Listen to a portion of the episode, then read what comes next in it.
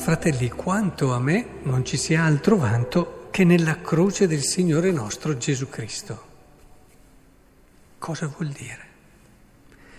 Che cercheremo tutte le cose che ci faranno del male, cercheremo di soffrire il più possibile. Croce per tanti vuol dire questo. Quando si parla di croci nella vita, il linguaggio comune ci porta a pensare a, a un momento difficile, è un momento di prova.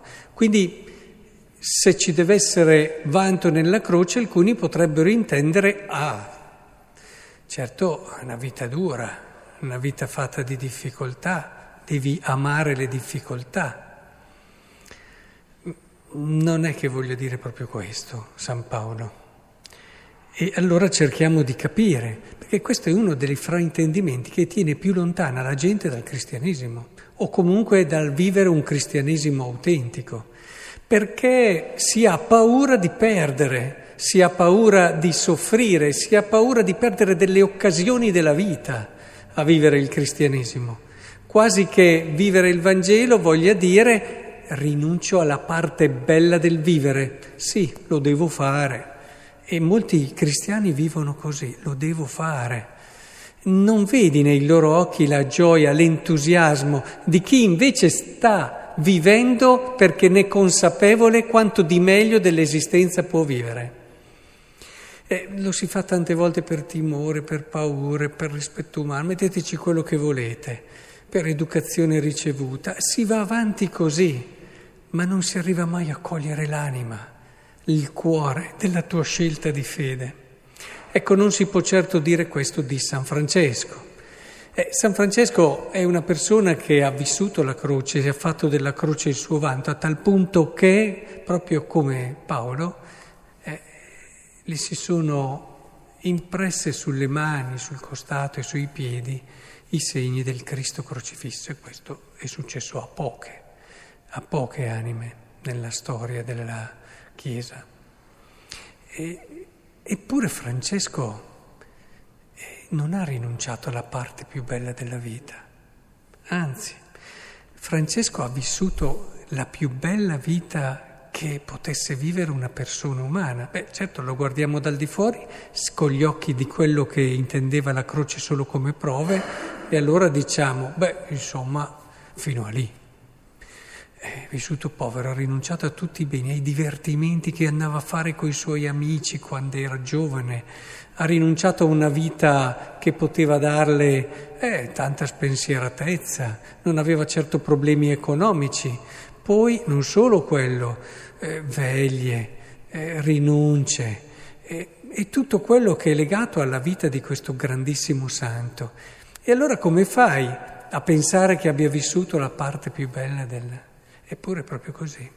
Pensate che anche da un punto di vista psicologico c'è chi non era certo predisposto verso i cristiani, anzi ha fatto una vita contro le religioni intese come oppio dei popoli e questo tale si chiamava Freud. E questa nevrosi collettiva la, definiva lui, la religione, però ha detto dinanzi a San Francesco vedo l'uomo maturo. Interessante. Cioè vedo la persona che ha sviluppato tutto quello che erano le potenzialità dell'umanità. Ma perché? Perché era un genio? Perché aveva delle qualità e delle caratteristiche? Ma no, perché ha vissuto il Vangelo. Cioè la cosa che possiamo fare tutti. Ha vissuto il Vangelo, per questo ha vissuto nel modo più pieno anche la sua umanità. E è qui che sta. Lui, questo non vuol dire che tutti devono vivere come San Francesco, ma tutti devono vivere il Vangelo. E per ognuno di noi il Vangelo avrà delle parole ben chiare, avrà una, una strada delineata, un destino bello se come lui ci fidiamo del Vangelo, cioè ci fidiamo di Gesù e delle sue parole, si aprono per ognuno di noi delle possibilità infinite. delle possibilità incredibilmente grandi e belle, però ci dobbiamo fidare, perché da una parte abbiamo quello che ci abbaglia, che ci sembra che è immediato, che quasi tocchiamo e che ci fa pensare che tutto lì sia alla fine il bel vivere. Dall'altra abbiamo una promessa, abbiamo certo delle testimonianze che ci confermano, però per entrare per quella porta lì, che per alcuni è veramente molto stretta, occorre la fiducia. Occorre la fiducia. Se ti fidi della parola, allora si aprirà uno scenario nuovo, inatteso per certi aspetti, molto più bello e più grande di quanto la tua mente adesso è in grado di immaginare. E San Francesco ce lo ha testimoniato perché uno come lui che, come dire, compone il cantico delle creature in una situazione di sofferenza estrema, vuol dire che ha un'umanità piena e solida. Perché se non sei così, in un momento dove sei malato e i topi ti stanno devastando, il, l'ordine si sta dividendo, tutto quello che umanamente noi diciamo è un disastro, diremmo croce, eh, non gli ha tolto quella vita, quell'energia, quella possibilità di vedere anche attraverso queste croci quel spirito di speranza e di risurrezione che solamente chi vive fino in fondo il Vangelo può nella sua vita sperimentare. Un esempio semplice, molto semplice, solo uno. Prendete il mio gioco sopra di voi, imparate da me che sono mite e umile di cuore. Dopo che aveva appena detto, hai nascosto queste cose ai sapienti e ai dotti e le hai rivelate ai piccoli. Se c'è un modo, una situazione che il mondo fugge, è l'essere piccolo. A nessuno di noi piace essere piccolo, diciamocelo. Se lo sentimentalizziamo, lo romanziamo un po', di, eh, lo romanziamo un po', forse sì, ma è un lavoro di romanzo. Poi quando ti arriva davvero l'umiliazione di persone che neppure ti considerano e ti vedono là all'ultimo posto, ecco che subito ci accorgiamo che stavamo solamente sognando, ma che non c'eravamo dentro a questa idea. Ma nell'essere piccolo c'è il segreto di una libertà interiore e di una capacità di vedere la, le cose dal punto di vista della verità, da, dal punto di vista della prospettiva giusta, perché ci sono tutta la realtà non la potremo mai vedere di una persona che ci sta davanti, la conosce solo Dio. Ma ci sono prospettive dove cogli più particolari, dove vai più vicino alla sua verità. Ecco, la prospettiva dal basso verso l'alto è la prospettiva migliore. Quando tu sei davanti a una persona e la guardi dal basso verso l'alto, tu conoscerai quella persona meglio di chiunque altro. Tu conoscerai la realtà meglio di chiunque altro. Tu conoscerai cosa voglia dire sentirsi amati più di chiunque altro.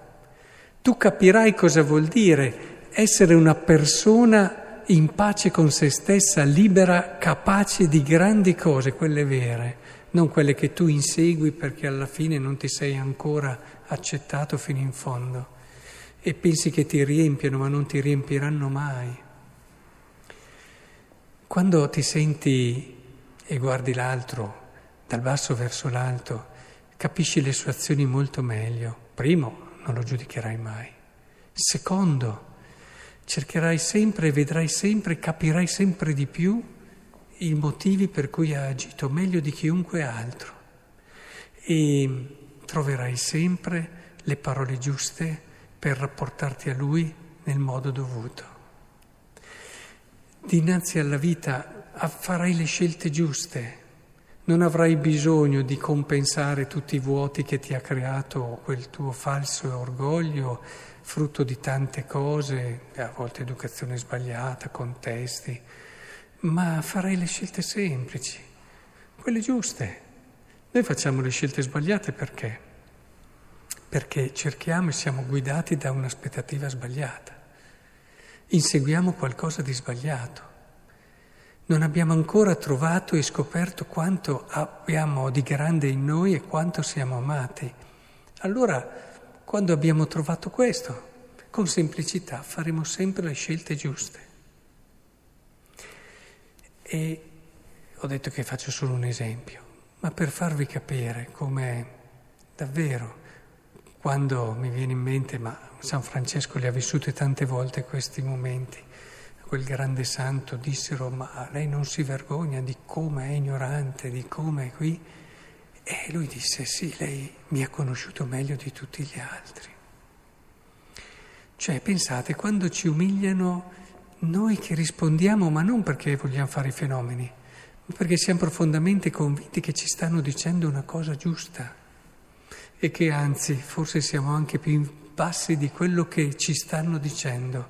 Pensate che libertà di cuore, pensate che modo bello di vivere la vita. Quando si è piccoli, diceva Teresa di Lisieux, il bimbo piccolo quando cade non si fa male, perché già giù è, e così è l'umile, quando cade non si fa male. E quando si è molto alti che a cadere si fa un bel gioco e ci si può anche rompere la testa. Quindi ringraziamo Dio che davvero attraverso il Vangelo, e questa è solo una delle perle preziose che sono nel Vangelo, ci vuole insegnare cosa voglia dire essere uomini fino in fondo.